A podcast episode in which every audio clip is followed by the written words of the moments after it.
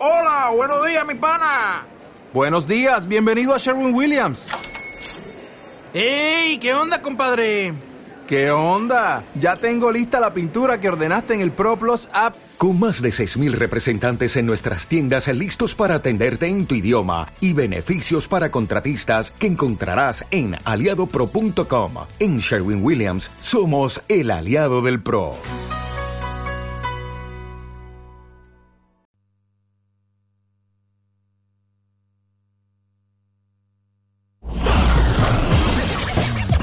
Estás escuchando Luz FM.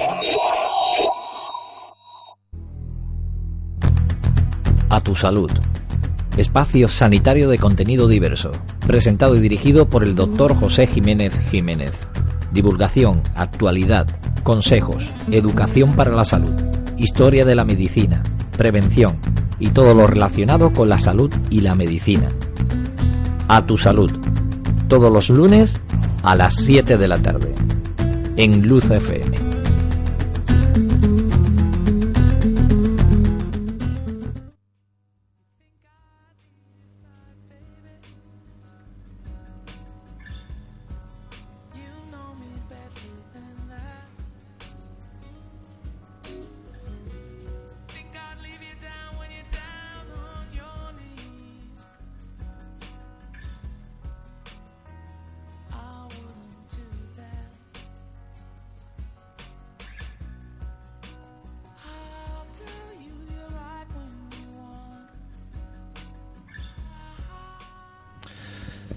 Muy, buenas tardes. Bienvenidos al programa de medicina de Luz a tu salud.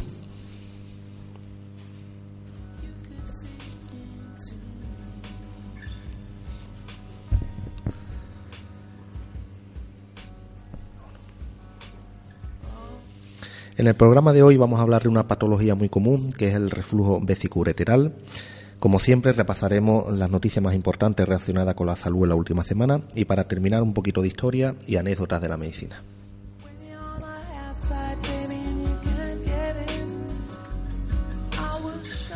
En el control Javier Gómez, nuestra colaboradora María José Jiménez Jiménez y dirigiendo el programa José Jiménez Jiménez. Comenzamos.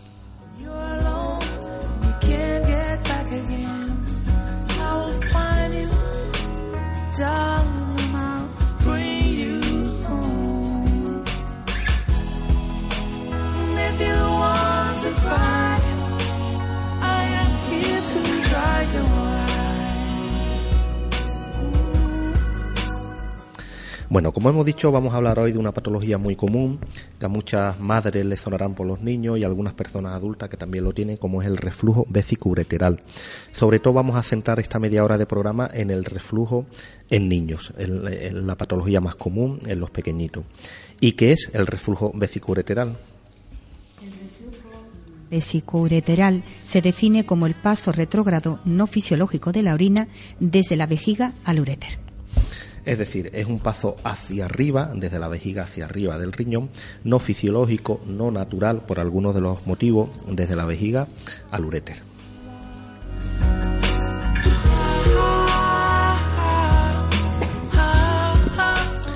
Se denomina secundario al que está ocasionado por una clara causa patogénica, como ocurre en los procesos obstructivos ureterales de causa anatómica cuando hay alguna válvula, o funcional como una vejiga neurógena, y se, se, denomina reflujo vesicoureteral primario cuando no existe una causa evidente y se supone que es debido a un defecto bien anatómico funcional de la propia unión uretero-vesical.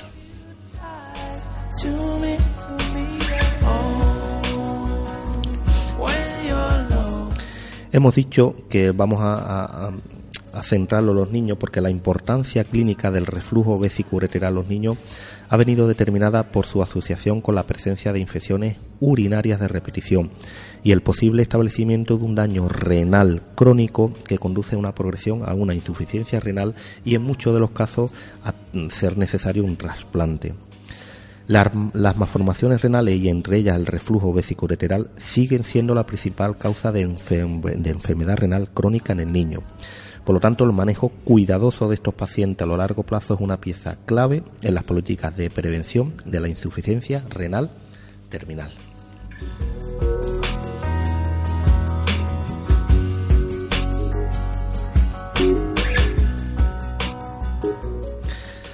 La clasificación del reflujo vesicureteral se fundamenta en la estratificación de la magnitud del paso retrógrado, es decir, desde abajo hacia arriba, de la orina de la vejiga al uréter y de la capacidad de alterar la estructura anatómica de la vía urinaria. La clasificación más, aceptada tiene 5 grados, y los resumimos rápidamente. El grado 1 solo alcanza el uréter sin dilatarlo, es decir, la orina sube un pequeño, pasa eh, eh, el anillo y sube un poquito nada más. El grado 2, el reflujo alcanza el uréter, la pelvis y los cálices renales, es decir, ha llegado ya hacia, el riñón, pero no, no, no lo dilata. El grado 3 es donde el reflujo produce una ligera dilatación del uréter, la pelvis, los, los cálices renales, con preservación, digamos, de su forma. El grado 4 cuando ya hay una moderada dilatación y altera completamente su forma. Y el grado 5 donde prácticamente el riñón ya se ha convertido eh, eh, en una forma tortuosa, grave, cuando ha perdido su morfología y prácticamente deja de funcionar.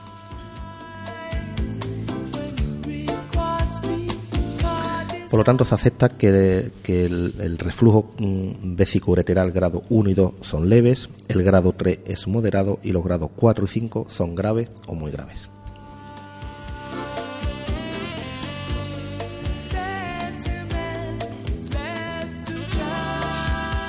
¿Y qué es lo que causa esto? Bueno, pues intento explicarlo y espero que me comprendáis. La aparición del reflujo vesicureteral se debe a una anomalía madurativa del mecanismo valvular de la unión uretero-vesical. Cuando se forma el uréter, el tubo que baja del, del riñón, pues debe estar en una posición adecuada. Si esa posición no es la adecuada, ahí viene el problema. Si el origen de esta yema ureteral ocurre más cerca de lo que sería la futura vejiga, el orificio ureteral estará desplazado lateralmente, dando lugar a que el túnel que se tiene que formar en la vejiga sea más corto, facilitando la aparición del reflujo. Dicho túnel se alarga con la edad, lo que aumenta la competencia del mecanismo valvular y produce la resolución espontánea del reflujo en la mayoría de los niños. Por eso muchas veces si el reflujo es grado 1 o 2 solamente necesita un tratamiento médico a la espera de que el niño crezca y, y esa falta de maduración se recupere con los años y no haya ningún problema.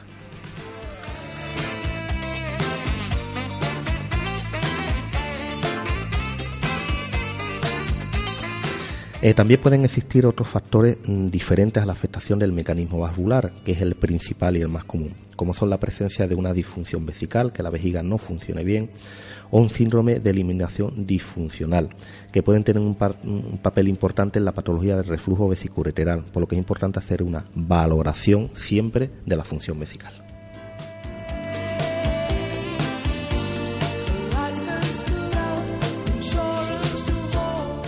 Por otra parte, en pacientes con reflujo vesicureteral puede existir daño renal asociado, denominada nefropatía por reflujo o nefropatía cicatricial, y que puede tener un origen congénito o adquirido. La, nefropatía por reflujo congénita está presente en el diagnóstico del reflujo sin que haya existido un episodio de infección previa, lo cual sugiere una alteración de la, de la formación de ese riñón, generando un cierto grado de, hipoplasia, es decir, que el riñón sea más pequeño. La nefropatía por, por reflujo adquirida es una consecuencia de la respuesta inflamatoria a un episodio de infección localizado en alguna parte del riñón que desencadena un proceso cicatricial.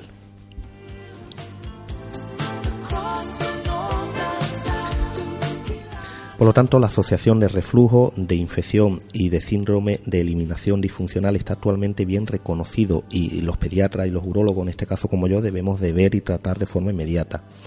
Los pacientes con reflujo de alto grado y aquellos con síndrome de eliminación funcional tienen un alto riesgo de daño renal adquirido. Y me reitero, si ese daño es muy importante, incluso hay pacientes que tienen un fallo renal importante y que acaban pues metidos en, dentro de lo que se llamamos el trasplante renal.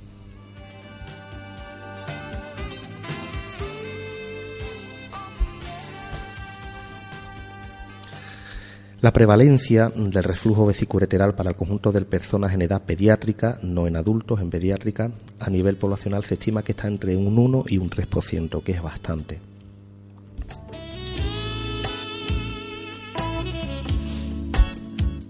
En pacientes diagnosticados de una dilatación renal dentro del útero, la prevalencia de reflujo es de un 16%, algo alarmante y en pacientes diagnosticados de infección de orina la prevalencia del reflujo oscila entre el 18 y el 40%.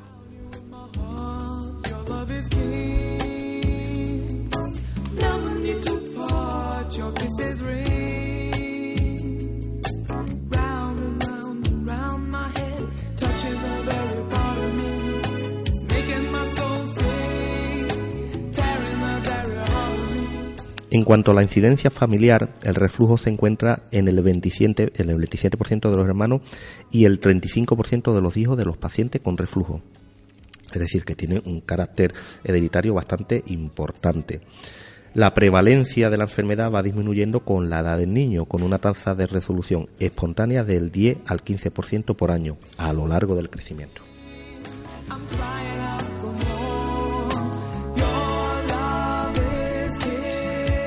Sobre el daño renal que hablábamos antes, de esas cicatrices renales, en la población general, en cada uno de los estudios, pues en ambos sexos afecta al 14%, el 53% en niñas, el 16% en niños, y una vez que va creciendo, ese daño renal se va incrementando.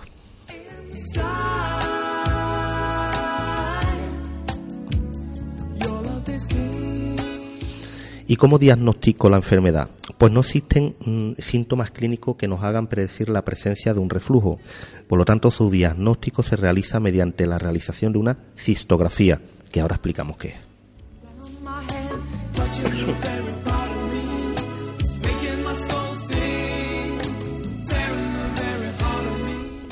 A todo niño o en los estudios de niños que han presentado una infección del tracto urinario, una infección de orina, se recomienda realizar una cisturetrografía misional retrógrada. Tranquilo, no asustaros, explico qué es ahora, ¿vale? Que luego se enfadáis con los nombres, pero tengo que explicar el nombre. Se llama una CUN, cisturetrografía misional retrógrada. Mm, consiste en meter una sondita por los genitales tanto del, del pene de un niño o, los genitales, o la vulva de la niña para llegar a la vejiga, llenarla de contraste y, decirle al pequeñito que orine. Y vemos hacia dónde va la orina. Si la orina tira hacia arriba, por lo tanto indicará que tiene un reflujo, o la orina pues tiende a salir normal por su orificio sin tener reflujo. Eso es lo que se llama una cistografía. Y a todo niño que tiene una infección de orina, ahora explicamos mm, qué criterios se tienen, pues habría que realizarla.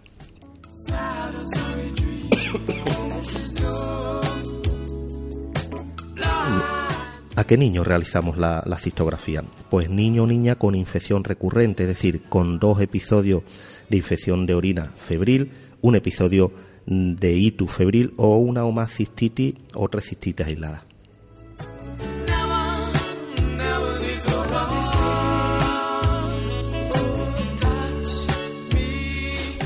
Que tenga alguna alteración en las pruebas de imágenes previas, como una ecografía, un TAP, signo de disfunción del tracto urinario inferior o, acordaros, del componente genético que tenía algunos antecedentes familiares.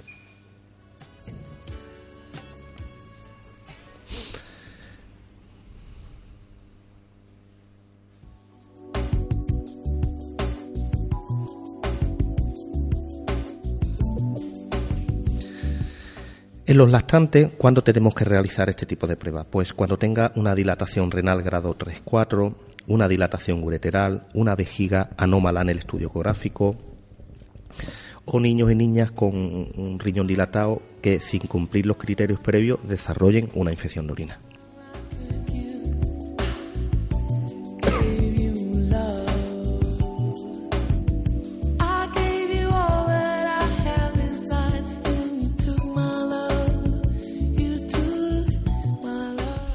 Por lo tanto, y resumiendo, se recomienda la relación de una citografía misional retrógrada en el estudio diagnóstico inicial para valorar la gravedad del reflujo y detectar anomalías mm, anatómicas asociadas.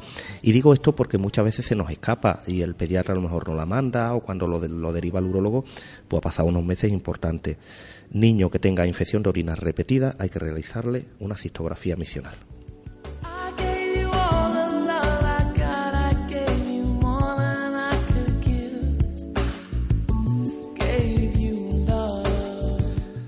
Para valorar el daño renal mm, se realiza mm, lo que se suele llamar una gammagrafía, que es igual que un TAP, pero se administra una serie de, sustancias para que la capte el riñón y se vea cómo está funcionando.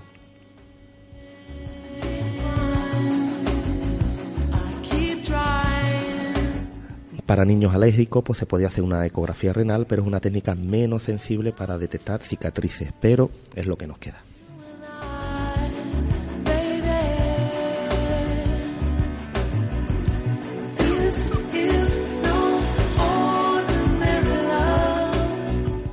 ¿Y cómo valoramos la nefropatía por reflujo?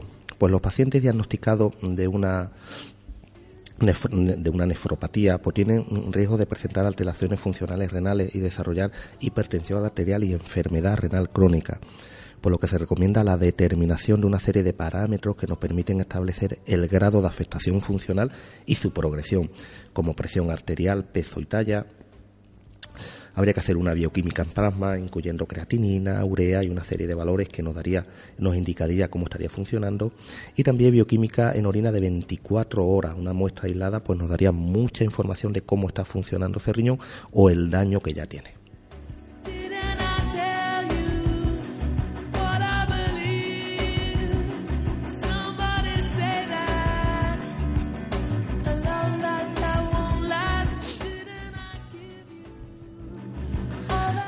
La última parte para valorar eh, eh, esta patología es mm, valorar de forma muy importante la función vesical, cosa que muchas veces a otros especialistas se, lo, se le olvida. La disfunción del tracto urinario inferior es un factor a tener muy en cuenta cuando tengamos que tratar a niños con reflujo y por lo tanto hay que investigar síntomas y signos clínicos de dicha disfunción.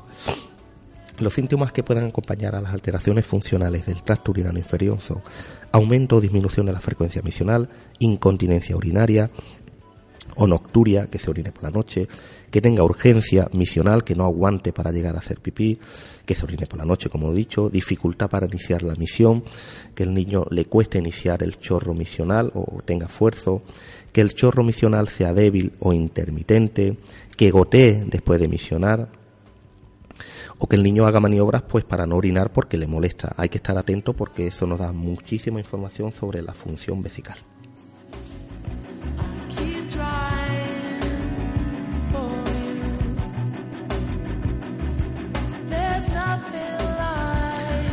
La historia clínica debe ir siempre dirigida a la búsqueda de estos síntomas. También muy importante mm, que presente estreñimiento o encopresia, es decir, que se haga caca a partir de los cuatro años sin causa evidente. Asimismo, todas estas cosas que hemos dicho deben ser completadas con la elaboración de un diario, un diario miccional que registre los síntomas miccionales en el domicilio bajo condiciones normales. Nos da mucha información y la indicación de estudios radiológicos, así como la realización de un estudio urodinámico para ver cómo funciona esa vejiga, siempre debe ser individualizado. Llegado a este punto, si valoramos que tiene una disfunción vesical importante, pues cuando hay que mandarlo.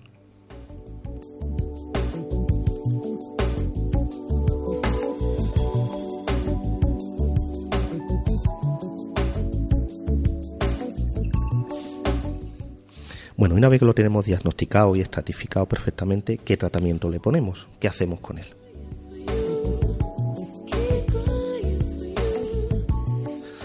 La asociación del reflujo vesicureteral con la asistencia de infecciones de orina y el riesgo de producir daño en el riñón con repercusiones funcionales a largo plazo ha sido de los hechos básicos sobre los que se ha fundamentado el abordaje terapéutico de esta patología en el niño.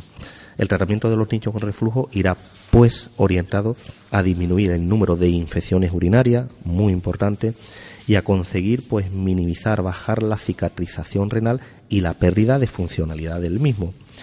El acercamiento de estos objetivos se ha realizado desde dos vertientes desde siempre. La corrección de cualquier efecto anatómico funcional del reflujo, como explicamos antes, mediante técnicas quirúrgicas, o bien el tratamiento conservador basado en medidas higiénicas generales y tratamiento antibiótico a la espera de la resolución del problema. Acordaros que a medida que va creciendo el pequeñito se va corrigiendo el defecto que tenían las válvulas.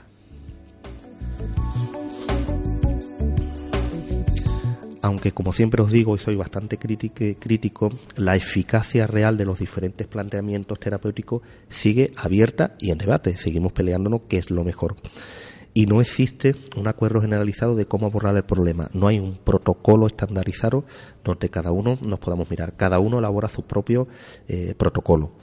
Seguramente diferentes estrategias pueden llegar a obtener resultados muy similares en cuanto a los dos objetivos principales de evitar infecciones eh, febriles y progresión del daño renal. Yo os doy mi propuesta, que está contrastada con estudios, pero ya os digo, no hay un protocolo universal para esta patología.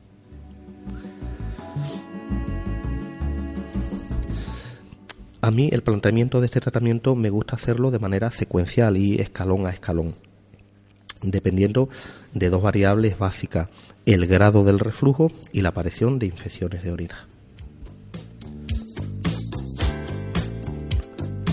El primer tratamiento siempre va a ser conservador. Si estamos hablando de un grado 1 o 2, que era un tratamiento, ya lo dijimos, conservador y vamos a ver qué ocurre, pues lo primero que vamos a hacer son medidas higiénico y higiénico-dietética, que va encaminada a, prioritariamente a disminuir el número de infecciones urinarias, así como mejorar los hábitos de vaciamiento vesical para que no se enmascaren problemas reales de disfunción vesical que requieran otro tipo de abordaje.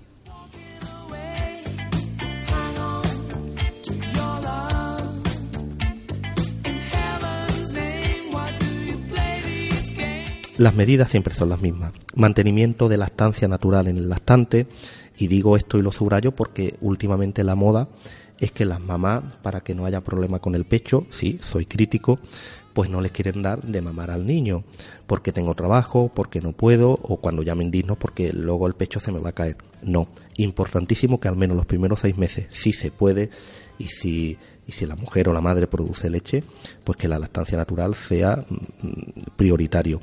Y más se ha demostrado que en este tipo de patología hay que mantener la lactancia natural. Otra de las medidas que coincide todos los estudios es revisión periódica de fimosis. En niños con reflujo dilatado y fimosis que haya sido diagnosticado previamente de infección, se valorará la corrección de la fimosis con el uso de pomadas, corticoides e incluso corrección quirúrgica. Es decir, yo no le puedo dejar al pequeñito el pene cerradito porque si encima ya tiene infecciones de orina, pues eso va a causar que tenga todavía más. Pues entonces, lo, primordial es intentar que con tanto con pomada en primer paso si se puede y después con corrección quirúrgica es corregir esa fimosis. Otro apartado importante que este también es complicado porque son pequeños, porque no quieren beber, pues la ingesta abundante y frecuente de líquido para estimular el, frecuente vaciamiento de la vejiga y conseguir una orina pues prácticamente que sea agua, que no trabaje mucho, mucho el riñón.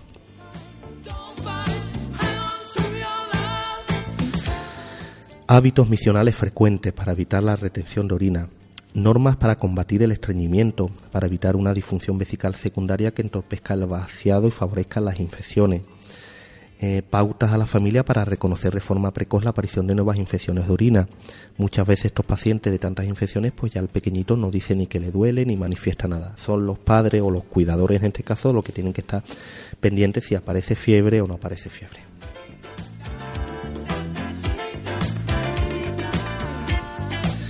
Otra parte del tratamiento conservador es la profilaxis antibiótica. Tenemos que evitar por todos los medios que no se produzcan infecciones de orina porque va a subir hacia arriba, va a hacer una cicatriz en el riñón y va a dañar el riñón de por vida. Por lo tanto, una de las estrategias importantes dentro del manejo conservador es eh, la profilaxis antibiótica. El uso prolongado de antibióticos se ha relacionado con la aparición de resistencias bacterianas y su eficacia para disminuir el número de infecciones o de aparición de nuevas cicatrices ha estado siempre cuestionada. Pero es que si tengo infección de orina, tengo que poner tratamiento antibiótico, no me queda otra. Se suele emplear eh, dosis bajas repetidas de antibiótico diario en pauta única nocturna. Esto es lo que se ha actualizado de siempre y es lo que por lo menos a mí me gusta utilizar.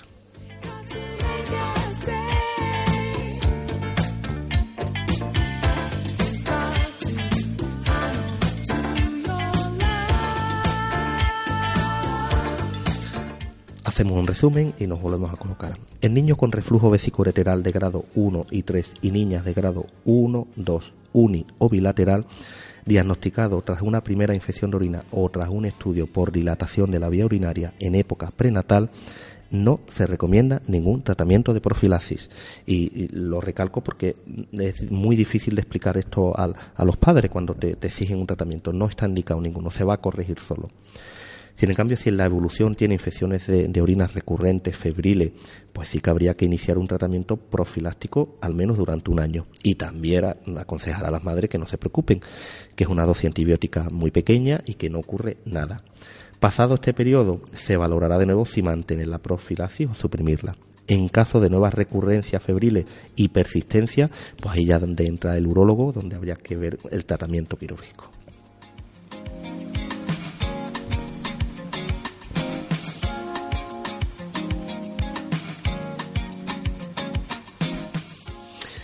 Los antibióticos usados en profilaxis deberán adecuarse a, las sensibilidades bacterianas locales o irnos cambiando de forma periódica. A mí me gusta cambiarlo de forma periódica para que no haya ningún tipo de resistencia. La dosis puede calcularse administrando un tercio o una cuarta parte de la dosis habitual del tratamiento. El fármaco, en este caso el antibiótico, se administrará preferentemente por la noche en niños continentes que no pierdan pipí. Si un niño parece una ITU estando con una profilaxis, al terminar el tratamiento se aconseja, o yo siempre aconsejo, modificar el medicamento que toma.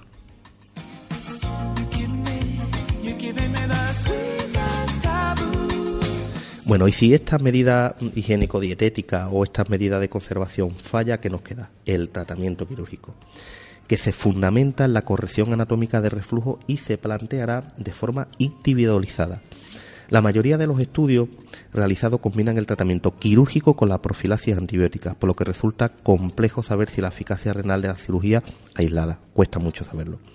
Se ha demostrado eficaz en disminuir el número de infecciones febriles, pero no ha mostrado ventaja en la protección de la función renal a largo plazo. Es decir, si el riñón tiene un daño y yo ya corrijo quirúrgicamente el defecto del reflujo, el daño del riñón va a seguir, incluso va a seguir avanzando, que es lo peor.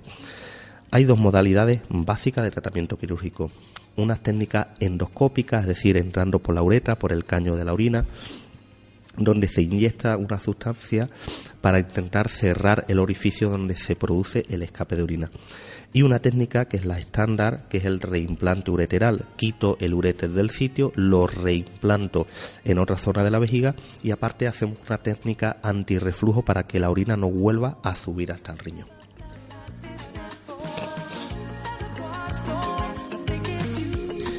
¿Y cuáles son las indicaciones para indicar una, cirugía? Pues presencia de infecciones de orina que causen fiebre recurrente, puesto que la corrección quirúrgica, como dijimos antes, disminuye el número de infecciones y de infecciones renales. Presencia de patología asociada mm, urológica como un quiste, como duplicidad renal, como un riñón estópico, que va a dificultar mucho la corrección espontánea, como hablamos antes, con el transcurso de la edad del reflujo y preferencia de los padres, pacientes o cuidadores legales que prefieren acortar el periodo de incertidumbre y de seguimiento del proceso.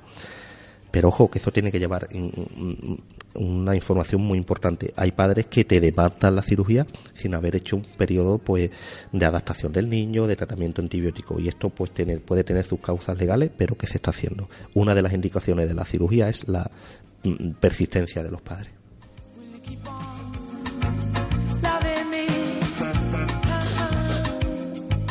Y para terminar este mm, simple repaso al reflujo vesicoureteral, una vez que el niño se haya operado, se haya corregido el reflujo o incluso el tratamiento antibiótico haya mejorado, el seguimiento pues, va a tener que ser prácticamente de muchos años. Hay padres que desaparecen de la consulta no haber operado, que no vuelven a venir o que se cambian de domicilio o de ciudad por trabajo y no siguen los controles que se haya intervenido no significa que no reaparezca. Puede volver a reaparecer el reflujo y seguir dañando el riñón y estar durante años sin enterarse y cuando da la cara, pues lo da con una insuficiencia renal ya a grado 4 que es imposible de tratar. Por lo tanto, el seguimiento es tan importante como la operación o, las medidas higiénicas que dijimos antes. Siempre que se opere, siempre que se haya desaparecido el problema, yo mm, mm, recomiendo que por lo menos 5 o 6 años esté en revisiones y valorar que no reaparezca nada. Y si el niño ha tenido un daño renal, ese daño renal lo vamos a tener que seguir viendo durante muchos años. Por lo tanto, yo aconsejo que no desaparezca la consulta.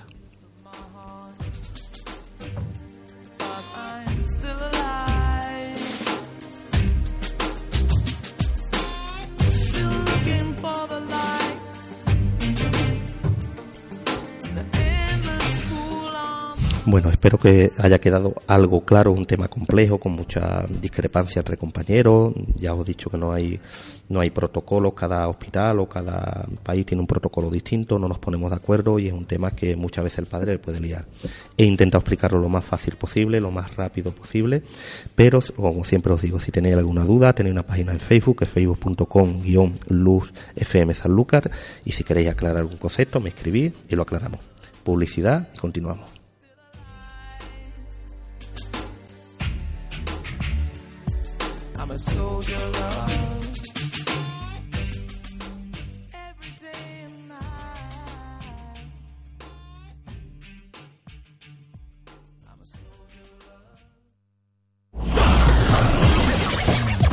Estás escuchando Luz FM.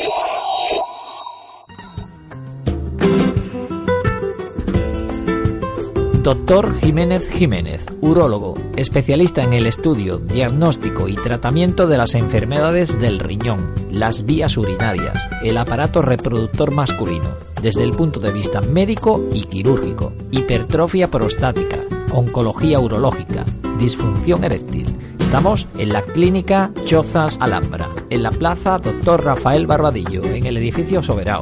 Doctor Pepe Jiménez. Teléfono 956 36 31 45.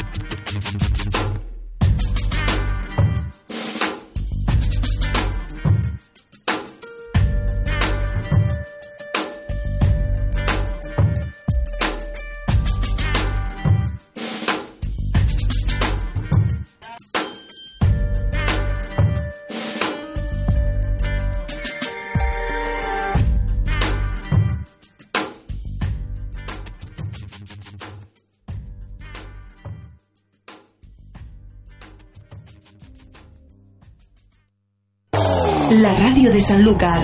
Luz FM. A tu salud. Espacio sanitario de contenido diverso. Presentado y dirigido por el doctor José Jiménez Jiménez. Divulgación, actualidad, consejos, educación para la salud, historia de la medicina, prevención y todo lo relacionado con la salud y la medicina. A tu salud. Todos los lunes a las 7 de la tarde. En Luz FM.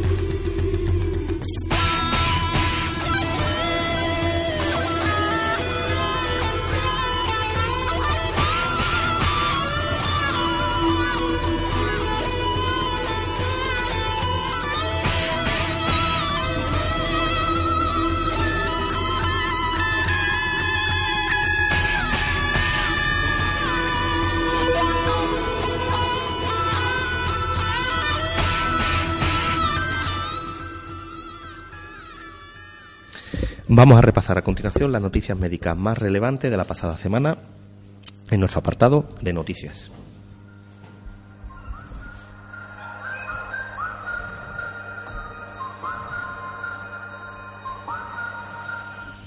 Hallada una posible diana terapéutica para curar la cirrosis.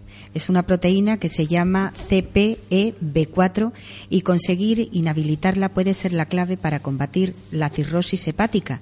A esta conclusión ha llegado un grupo de científicos del Instituto de Investigación Biomédica de Barcelona y del Instituto de Investigaciones Biomédicas Augusto P. Insuyer, después de probar en ratones que el hígado puede regenerarse completamente si se inhibe la proteína CPEB PEB4, encargada de regenerar los vasos sanguíneos anómalos vinculados a la cirrosis.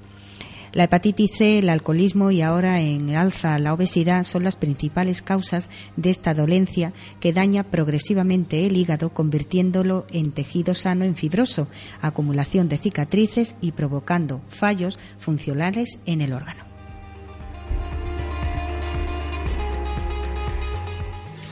Crece la incidencia de cáncer de pulmón entre las mujeres. En España se diagnostican más de 21.000 nuevos casos de cáncer de pulmón, siendo aproximadamente un 20% de estos diagnósticos en mujeres. Esta elevada incidencia asociada al pronóstico adverso de este tumor y su elevada mortalidad se ha hecho por primera vez en Europa en el año 2015. La mortalidad por cáncer de pulmón en la población femenina vaya a superar la del cáncer de mama. Asegura la doctora Rosario García Campelo, miembro de la Junta Directiva de la Sociedad Española de Oncología Médica y oncólogo médico del Convexo Hospitalario Universitario de A Coruña.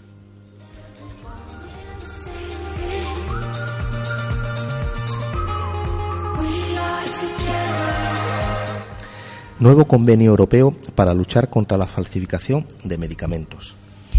El próximo 1 de enero del 2016 entrará en vigor el convenio del Consejo de Europa sobre falsificación de productos médicos y delitos similares que supongan una amenaza para la salud pública, firmado por 23 países, entre ellos España.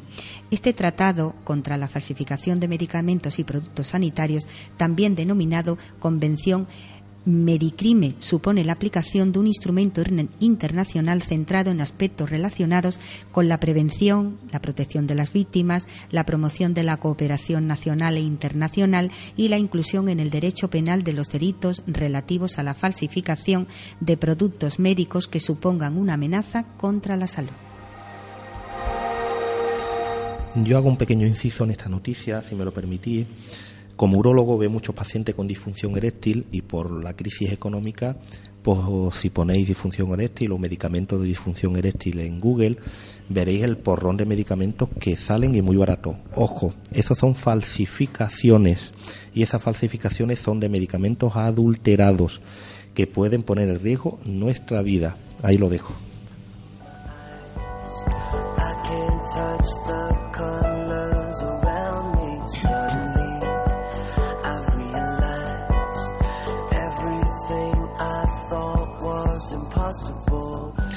Se cumplen 50 años del primer trasplante renal realizado en España. Hace 50 años, en 1965, se realizaba el primer trasplante renal en España, lo que supuso un hito para la historia del trasplante, afirma el director de la Organización Nacional de Trasplantes, Rafael Matezans, quien recuerda que fue el comienzo de una apasionante aventura que ha redundado en la mejoría de la vida de salud de miles de pacientes españoles. Toda la historia del trasplante de órganos está resumida en este medio siglo, señala en una entrevista a Europa Press. Y quien hubiera dicho que España, que realizó este trasplante con retraso respecto a otros países como Francia o Estados Unidos, que lo habían culminado con un, e, con un éxito en una década antes, sería ahora líder a nivel mundial en material de donación y trasplantes de órganos.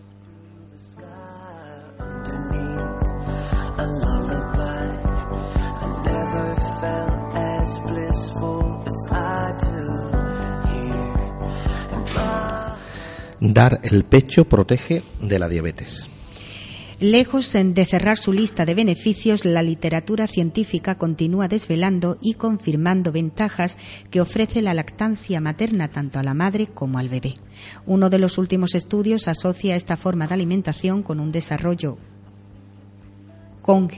congénito más avanzado del pequeño y ahora una nueva investigación que apunta a dar el pecho que protege a la progenitora y a su hijo de desarrollar diabetes. Así lo ha expuesto varios expertos en el Congreso Mundial de Diabetes que se está celebrando estos días en el Vancouver, Canadá. Un grupo de expertos que ha estudiado los casos de 334.553 niños durante un periodo de 24 años entre 1987 y el 2011 en la región de Manitoba, Canadá. Tras analizarlos, observaron que una media del 68% de las mujeres daban el pecho a sus pequeños como forma de alimentación exclusiva o mixta. Este hábito se asoció con un 18 menos eh, por ciento de diabetes entre las madres. Dicho efecto protector también se extendía a sus hijos, en los que se observó otro 18% menos de probabilidades de sufrir diabetes de tipo 2. No obstante, cabe señalar que existen otros elementos condicionales para desarrollar esta enfermedad, como el hecho de que la madre haya pasado por una diabetes o hipertensión durante el embarazo, la edad de las madres cuando dan eh, a luz y el peso al nacer de los menores.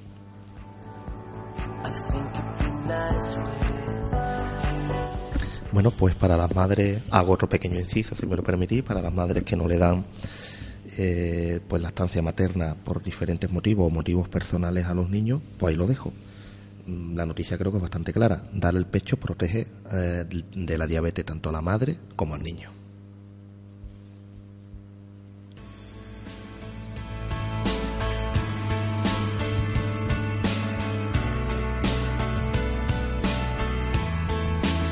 Una noticia que viene estupenda para esta fecha y que es un estudio que se ha realizado durante cinco años y que lo vamos a titular, pues, ¿cuánto engorrarás en Navidad?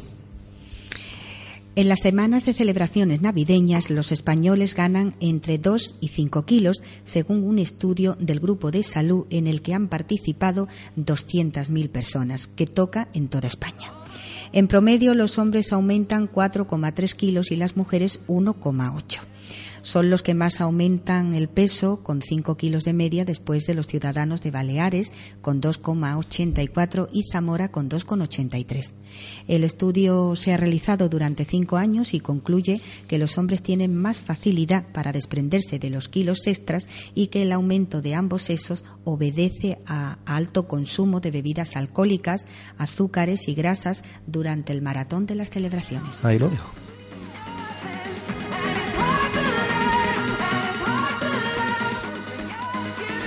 Bueno, y otro estudio fascinante, mm, que el título creo que lo deja todo bastante claro, y dice que la felicidad no alarga la vida, ojo, pero la salud sí. Existe una creencia muy extendida que dice que las personas felices son más longevas. Eh, incluso algunos estudios han tratado de demostrar científicamente esta relación. Sin embargo, las cosas no son tan claras. Todo indica que no es la infelicidad lo que acorta la vida, sino la mala salud y los factores de riesgo, como el alcohol y el tabaco, los que acortan la vida de las personas infelices. Para aclarar la conflictiva relación entre felicidad o infelicidad y riesgo de mortalidad, un estudio británico ha analizado los datos de un millón de mujeres incluidas en el trabajo desde 1996 hasta el 2011. El análisis principal se realizó con 700.000 mujeres con una media de 59 años de edad, a la que se hizo un seguimiento de una década con cuestionarios que, medían, entre otras, su felicidad y la satisfacción vital. Durante los 10 años de estudio, 300.000 eh, de ellas fallecieron. Después de tener en cuenta los factores sobre el estilo de vida de los participantes, los datos arrojaron una conclusión clara. La tasa de mortalidad era idéntica entre mujeres felices e infelices. Una observación que se repitió tanto para la mortalidad en general como para las causas específicas, como cáncer o enfermedad cardiovascular. Una de las autoras principales del trabajo, el doctor Sir Richard Peto, de la Universidad de Oxford en el Reino Unido, explica que a menudo al hablar de la felicidad y mortalidad se confunden causa y efecto. Claro que las personas con una mala salud son más infelices, pero este estudio demuestra que la felicidad y la infelicidad por sí mismas no tienen efecto en la mortalidad. Publicidad y seguimos.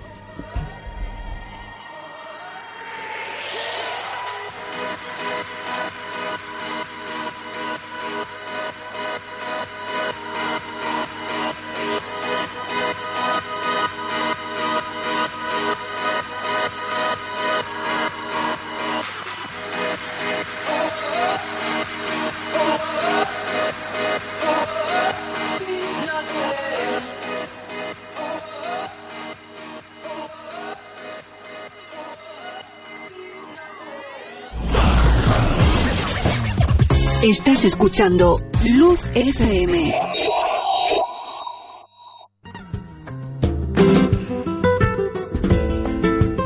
Doctor Jiménez Jiménez, urólogo, especialista en el estudio, diagnóstico y tratamiento de las enfermedades del riñón, las vías urinarias, el aparato reproductor masculino, desde el punto de vista médico y quirúrgico, hipertrofia prostática, oncología urológica, disfunción eréctil Estamos en la Clínica Chozas Alhambra, en la Plaza Dr. Rafael Barbadillo, en el edificio Soberao.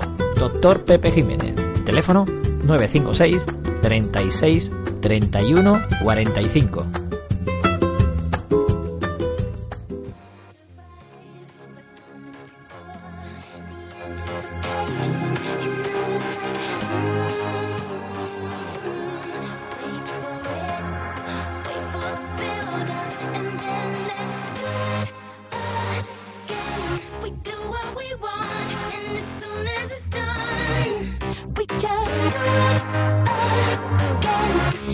It all. And when we come down, we just do it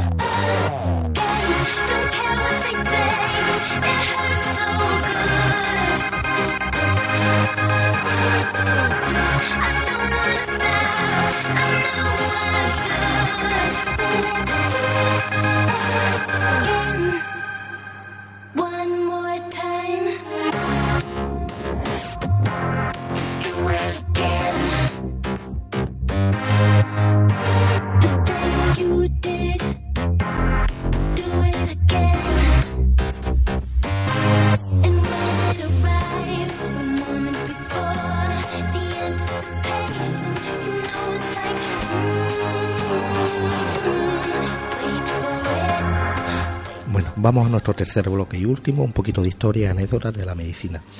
Y la primera que vamos a que vamos a contar, que va a leer nuestra colaboradora, pues se trata sobre la relación que tiene las cabras y el café. Y te quedarás pensando, ¿las cabras y el café? Pues sí, tienen relación. Escucha. La cafeína del café, así como otras sustancias similares, comparten una serie de propiedades farmacológicas, como es el caso de, relajar los músculos lisos, el aparato digestivo de los bronquios, lo que ayuda a respirar. Estimula el sistema nervioso central, aumenta la actividad del músculo cardíaco y facilita la formación y eliminación de orina. Actúa como diurético. La fuente más importante de la cafeína se encuentra en el café y concretamente en los frutos de la variedad del café arábiga y, es- y especiales similares. Su descubrimiento debemos agradecérselo a las cabras.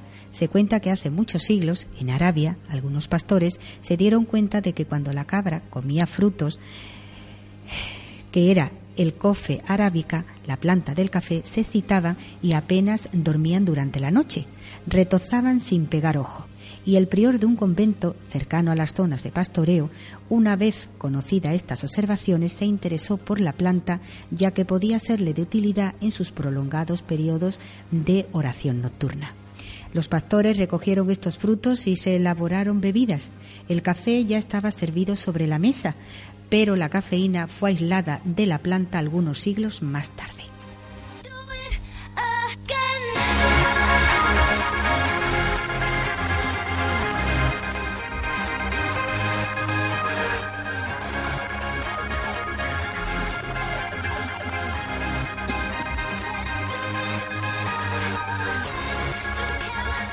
Vamos con otra curiosidad y sobre todo nos suele pasar casi a todos los facultativos y creo que en todas las profesiones.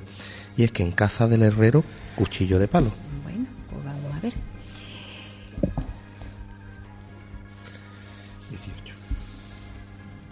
En el siglo XVIII destacó un notable médico naturista llamado John Hill.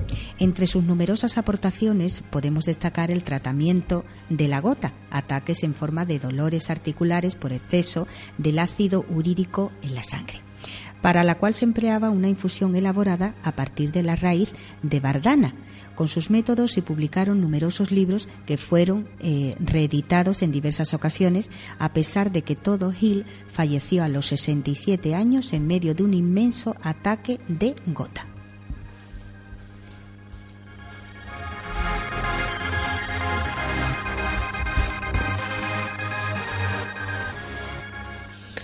Para terminar, la última anécdota del, de- del día. Ya en el último programa hablamos qué significaba el emblema de la farmacia y os prometimos que íbamos a decir qué significaba el emblema de la, de la medicina, es decir, por qué las serpientes son el emblema de la medicina. El ape logísima, cuya cabeza mira hacia la izquierda y está enroscada en una vara fina, una rama de laurel y otra de roble. Estos son los elementos del símbolo de la medicina, también denominado bastón de Esculapio, que apareció en el siglo IX a.C. Cuenta la leyenda que el médico griego Esculapio estaba en casa de Glauco, quien se hallaba al borde de la muerte. En este momento apareció una serpiente y Esculapio la mató con un bastón. De repente otra culebra entró en el dormitorio llevando en su boca unas hierbas con las que revivió al reptil que yacía muerto ofreciéndolas en su boca. El médico administró entonces estas mismas hierbas al enfermo que sanó. Escolapio fue un personaje real, un médico notable y respetado que vivió en Tesalia. Después de su muerte fue inmortalizado. Se inició la leyenda y fue venerado. Eh, se le presenta como un hombre de edad, barbudo, con una larga cabellera recogida con una diadema. Bueno, pues ahí tenéis qué significa el logo del bastón y la serpiente.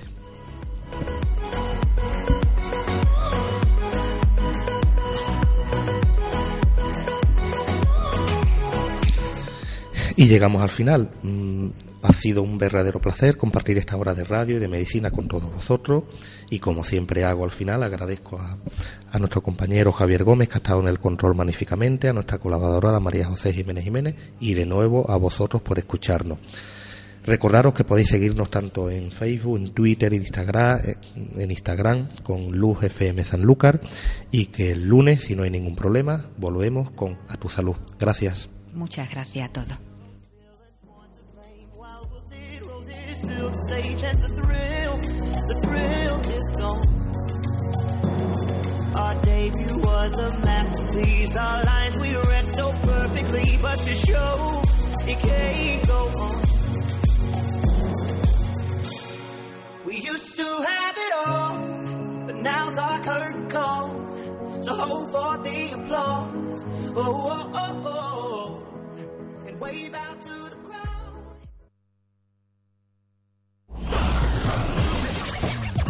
Estás escuchando Luz FM. A tu salud. Espacio sanitario de contenido diverso. Presentado y dirigido por el doctor José Jiménez Jiménez. Divulgación, actualidad, consejos, educación para la salud, historia de la medicina, prevención y todo lo relacionado con la salud y la medicina. A tu salud. Todos los lunes a las 7 de la tarde. En Luz FM